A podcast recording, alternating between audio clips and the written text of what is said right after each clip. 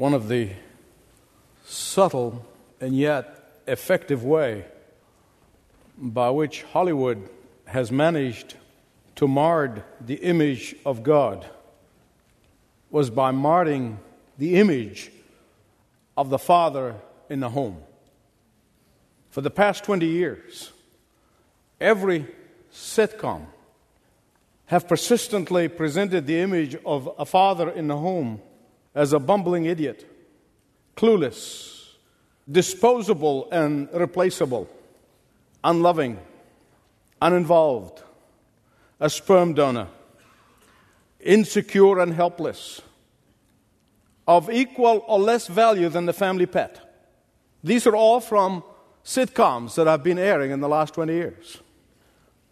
And the tragedy is this as children sit back and laugh heartily at the foibles of Homer Simpson, they are subconsciously growing up viewing their own father that way. They grow up with a distorted image of fatherhood, and therefore they grow up with a distorted image of God, our Father. Now, if you don't believe me, just listen to this. The Reader's Digest surveyed three and four year olds, and they asked the question Who would you rather give up, television or your daddy? 33% of those kids said, Daddy. U.S. News and World Report followed with another major survey of 1,200 people. 49% of these claimed that their father was still living. And of them, 7% said that their mother is their best friend, and 0% said the father is their best friend. These are secular statistics, it has nothing to do with Christianity. But here's the biblical fact, and you need to understand, as I need to understand, that Jesus Christ, the Son of God, who came to tell us and reveal to us what God the Father is like. He said, God is a father to everyone who would come and take the Son as the Savior of the life. He's the Father. And the story that we call the prodigal son is all about the Father. It's about the heart of the Father. It is about the character of the Father. It is about the loving characteristics of the Father. And Jesus wanted us to know what his Father, with whom he coexisted before the creation of the universe, he wanted us to know what his Father is like, so he tells us this story. He wanted us to comprehend and take in deep into our hearts, deep into our minds, what the Father is like, what the nature of the all powerful and the almighty God, whom we call our Heavenly Father, is like. And so he begins the story by saying there was a father. And this is the focus. Please listen carefully. Whether you and I have had or do have good fathers or not so good fathers, that's beside the point. Whether you and I have had harsh fathers or kind fathers, that's beside the issue. Whether you and I have had or have adorable fathers or abusive fathers, that's beside the issue. Jesus wants us to know what God the Father is like. Jesus is saying that this is what the Father in heaven is like. And therefore, listen to me, any and every sound teaching and preaching and thinking must begin with the Father. It must begin with the Father. It must start with the Father. It must focus on the Father. Why? Because when God the Father is my primary focus, it is your primary focus. Me and my needs, you and your needs are going to be met in His glory and in His riches. But listen to me of all modern history, or perhaps through all history, there has not been a more self focused generation like this generation. When the focus is me and my needs, is like drinking salty water. And when you drink salty water, the more you drink it, the more thirsty you become. And the more you drink it, the more thirsty you become. Nothing is quenching that thirst. And thus, we as a nation and as a civilization have created a multi, multi billion dollar industry of people dependent on those who can talk to them about them and their needs, and them and their needs, and them and their needs. Are whole churches that are focused entirely on me and my needs, and it's a vicious cycle. The more they drink the salty water, the more they want it, and the more dependent they become, not on God, but on others. The word in Hebrew, Abba, is such a rich word, it's such a powerful word, it's a um, word that is so filled with emotions. That it's so comprehensive that I am personally convinced that we will never comprehend it completely until we see our Heavenly Father in heaven, face to face. And that is why it was so important for Jesus to let you and me and every subsequent generation from his time on to know what his Father is like. There was such a distorted image of the Father, even in his time, that he is trying to set the record straight.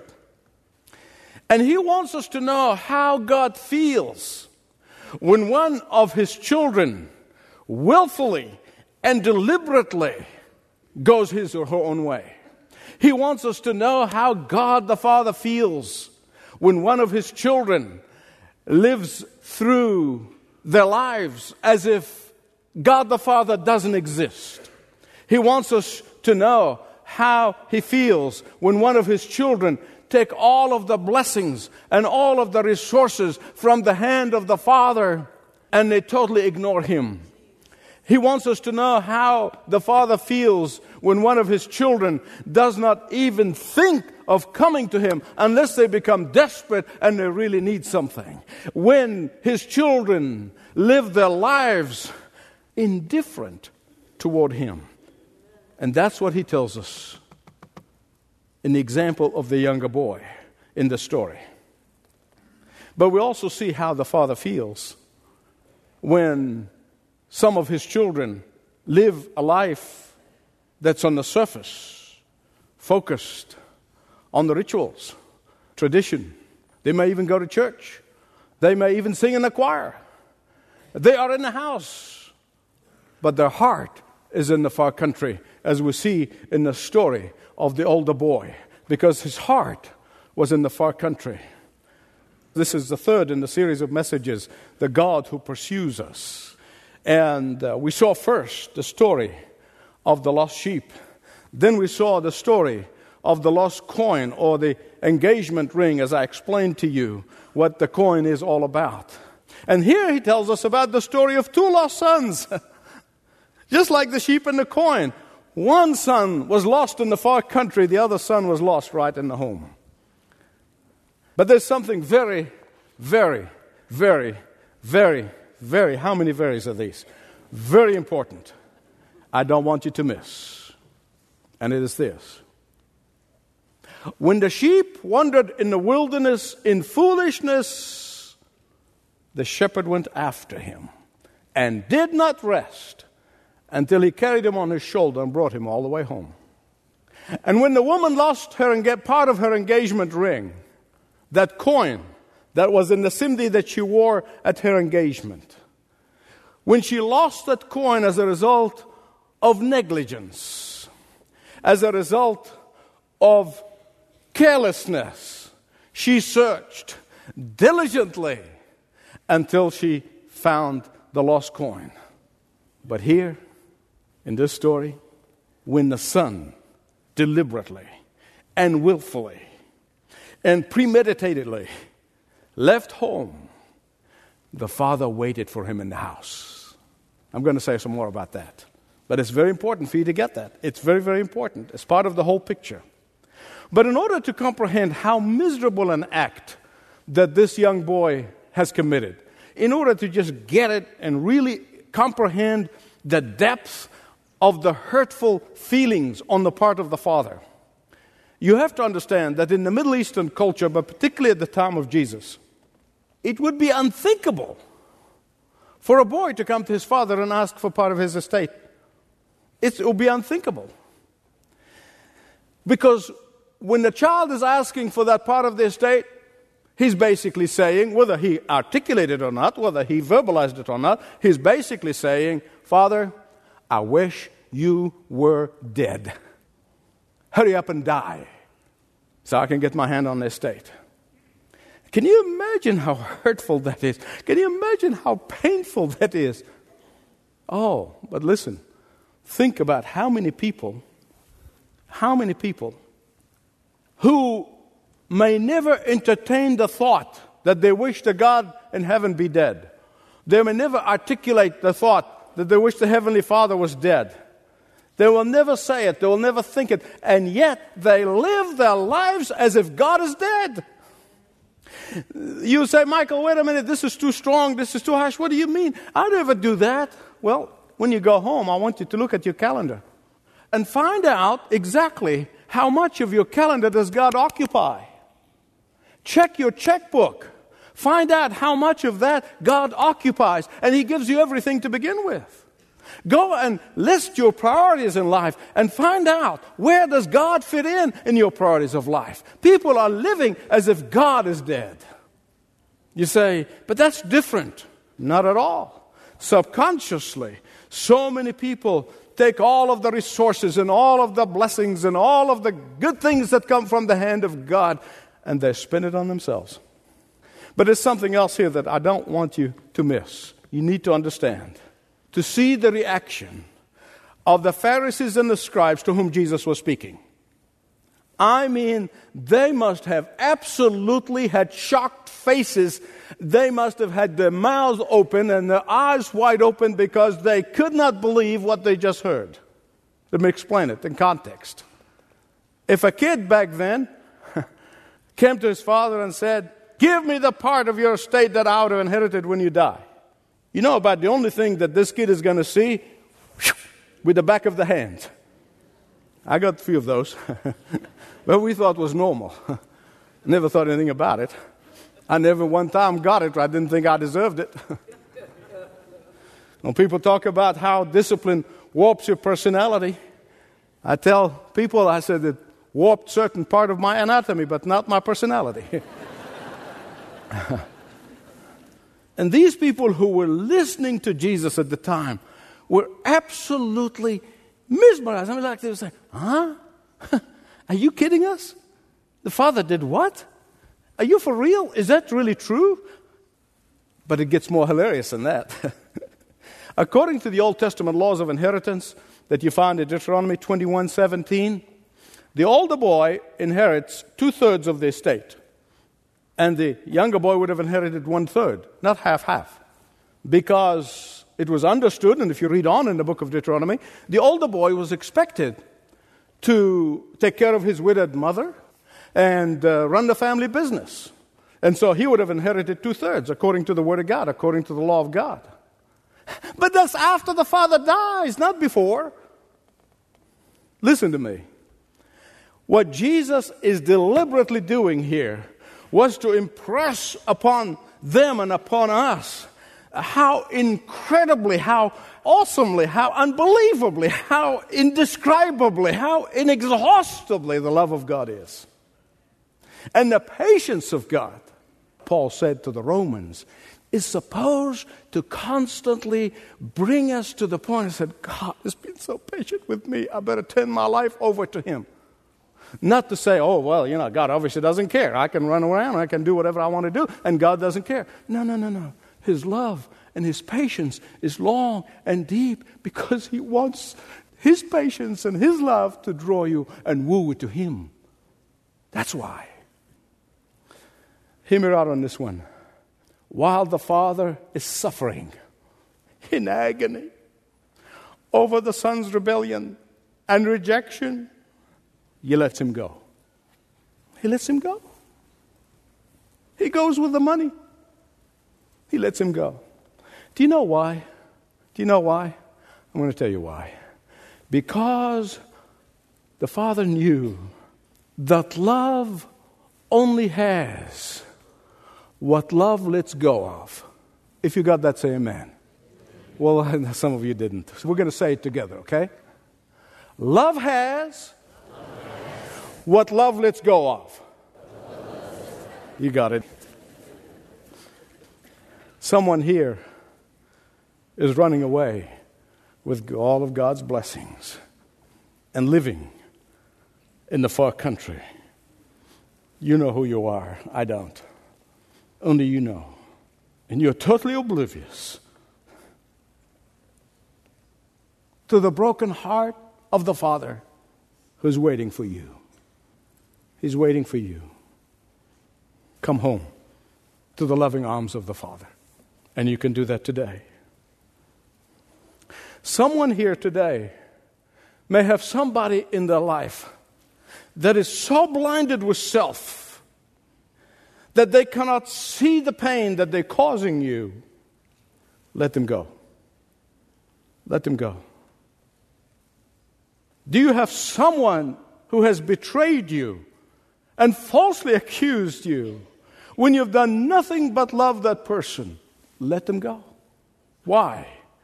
Because often, most often, it is only in the far country will they come to their senses. Those who are blinded with selfishness will only come to their senses when they become so desperate. What is your far country? What is your far country? Is it an unwholesome relationship? Is it a misplaced priority? Is it blind desire for accumulating for the sake of accumulating? Is it worry and anxiety and fear? Is it inability to trust God with your life, to trust God with your family, to trust God with your future, to trust God with your business, to trust God, and you want to take things into your own hands? What is your far country? But remember this the Father may just let you keep on going and keep on going to your heart's content. But he's hurting as he's waiting. And he's waiting. And he waits patiently. But don't take that patience for granted and commit the sin of presumption. The father in this story, of course, he could have tried to stop the boy. I know people who try to stop the child, and, and they would have probably cried and said, Son, what are you doing? What you? No, no, he didn't. He just let him go. Obviously, he could afford a private detective and send him and follow, find out where the boy every step of his way and report back to him. He didn't. He could have sent one of his servants and just be there to be available to help. No, no, no, no. Because that way the boy will never come to his senses. Some of you may be in a place where the father was. Your heart is broken in two over someone in your life. And you're going through your own private Gethsemane right now. Your pillows are stained with tears. And you're hurting so much that you can't hurt anymore. Please, please Listen to the voice of the Father saying to you, I know what you're going through. I experience that pain when one of my children is living for self. Please understand that I experience that same pain when one of my children insists on going his or her own way. Please understand that I experience that same pain when one of my children lives unfaithfully to me. Please understand that I experience the same pain when one of my children deny me before men. But let me hasten and hurry up to tell you about the father's reaction when his wayward boy came home. That's my favorite part of the story. It really is. And I pray there will be until I see Jesus face to face. It is my favorite part. When the boy finally comes to the point of nowhere else to turn, you have to ask the question why does it have to get to this point? Our stubborn nature. Our stubborn nature. That we have to get so desperate before we turn to God. And finally, this boy comes to his senses.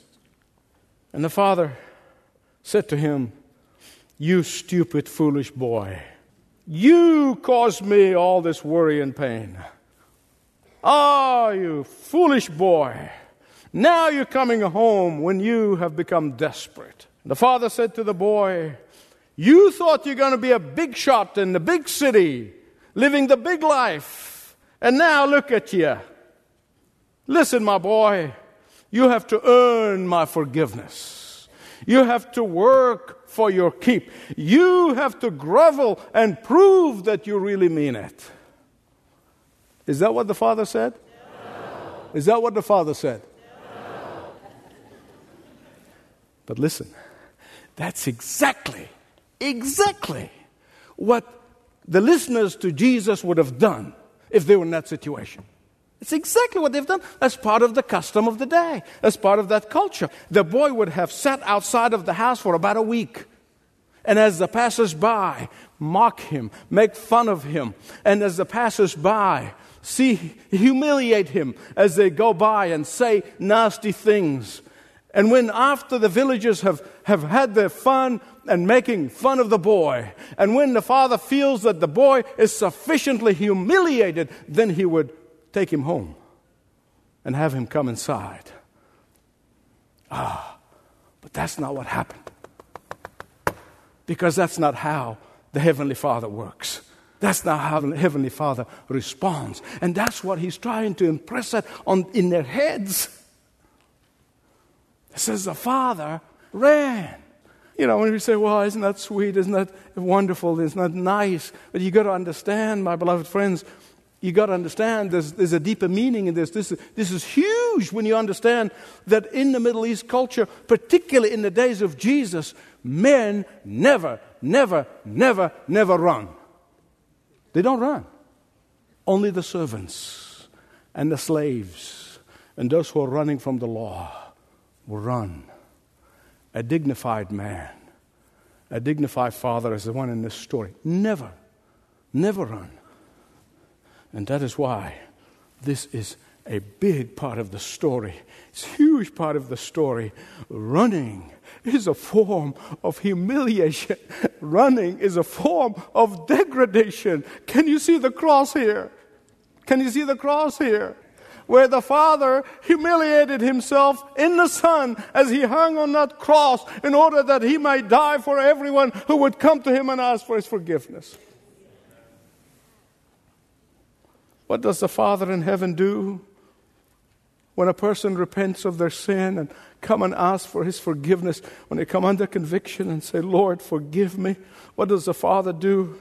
Oh, he embraces him as a form of acceptance. He kisses him as a form of reconciliation. He washes them and cleanses them as an assurance of total forgiveness. He puts on his own robe on him because he had no robe of his own. The boy had no robe of righteousness, and you and I do not, did not have any robes of righteousness, not a single good deed that would have made us acceptable to God the Father. And that is why the Lord Jesus Christ had to put his robe of righteousness on us to be accepted to the Father.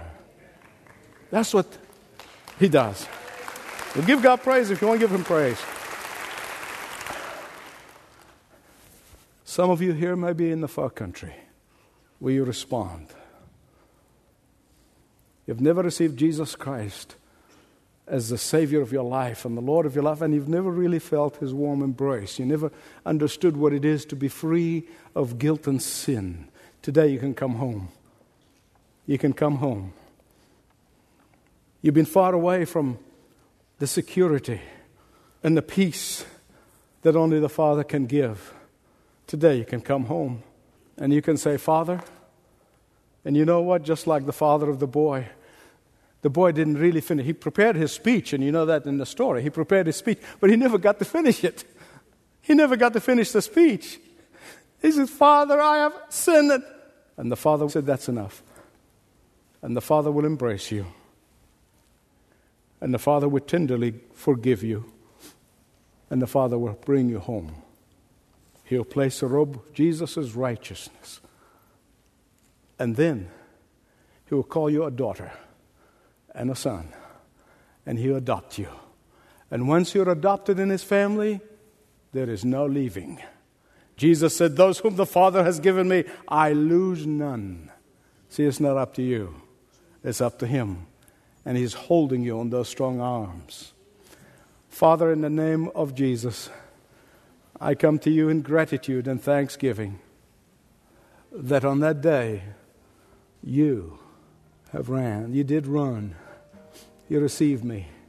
You forgave me. I thank you for the thousands of testimonies in this place and around the world of those who have come to you and received acceptance, forgiveness. And Father, I pray if there's a single person here in this room that have never experienced this incredible, indescribable, awesome love and forgiveness, today will be the day. That they will come and be part of this family. For I pray this in Jesus' name. Amen. Thanks for listening to this message from Dr. Michael Youssef, recently featured on Leading the Way. If you'd like to know more about us, please visit ltw.org. That's ltw.org.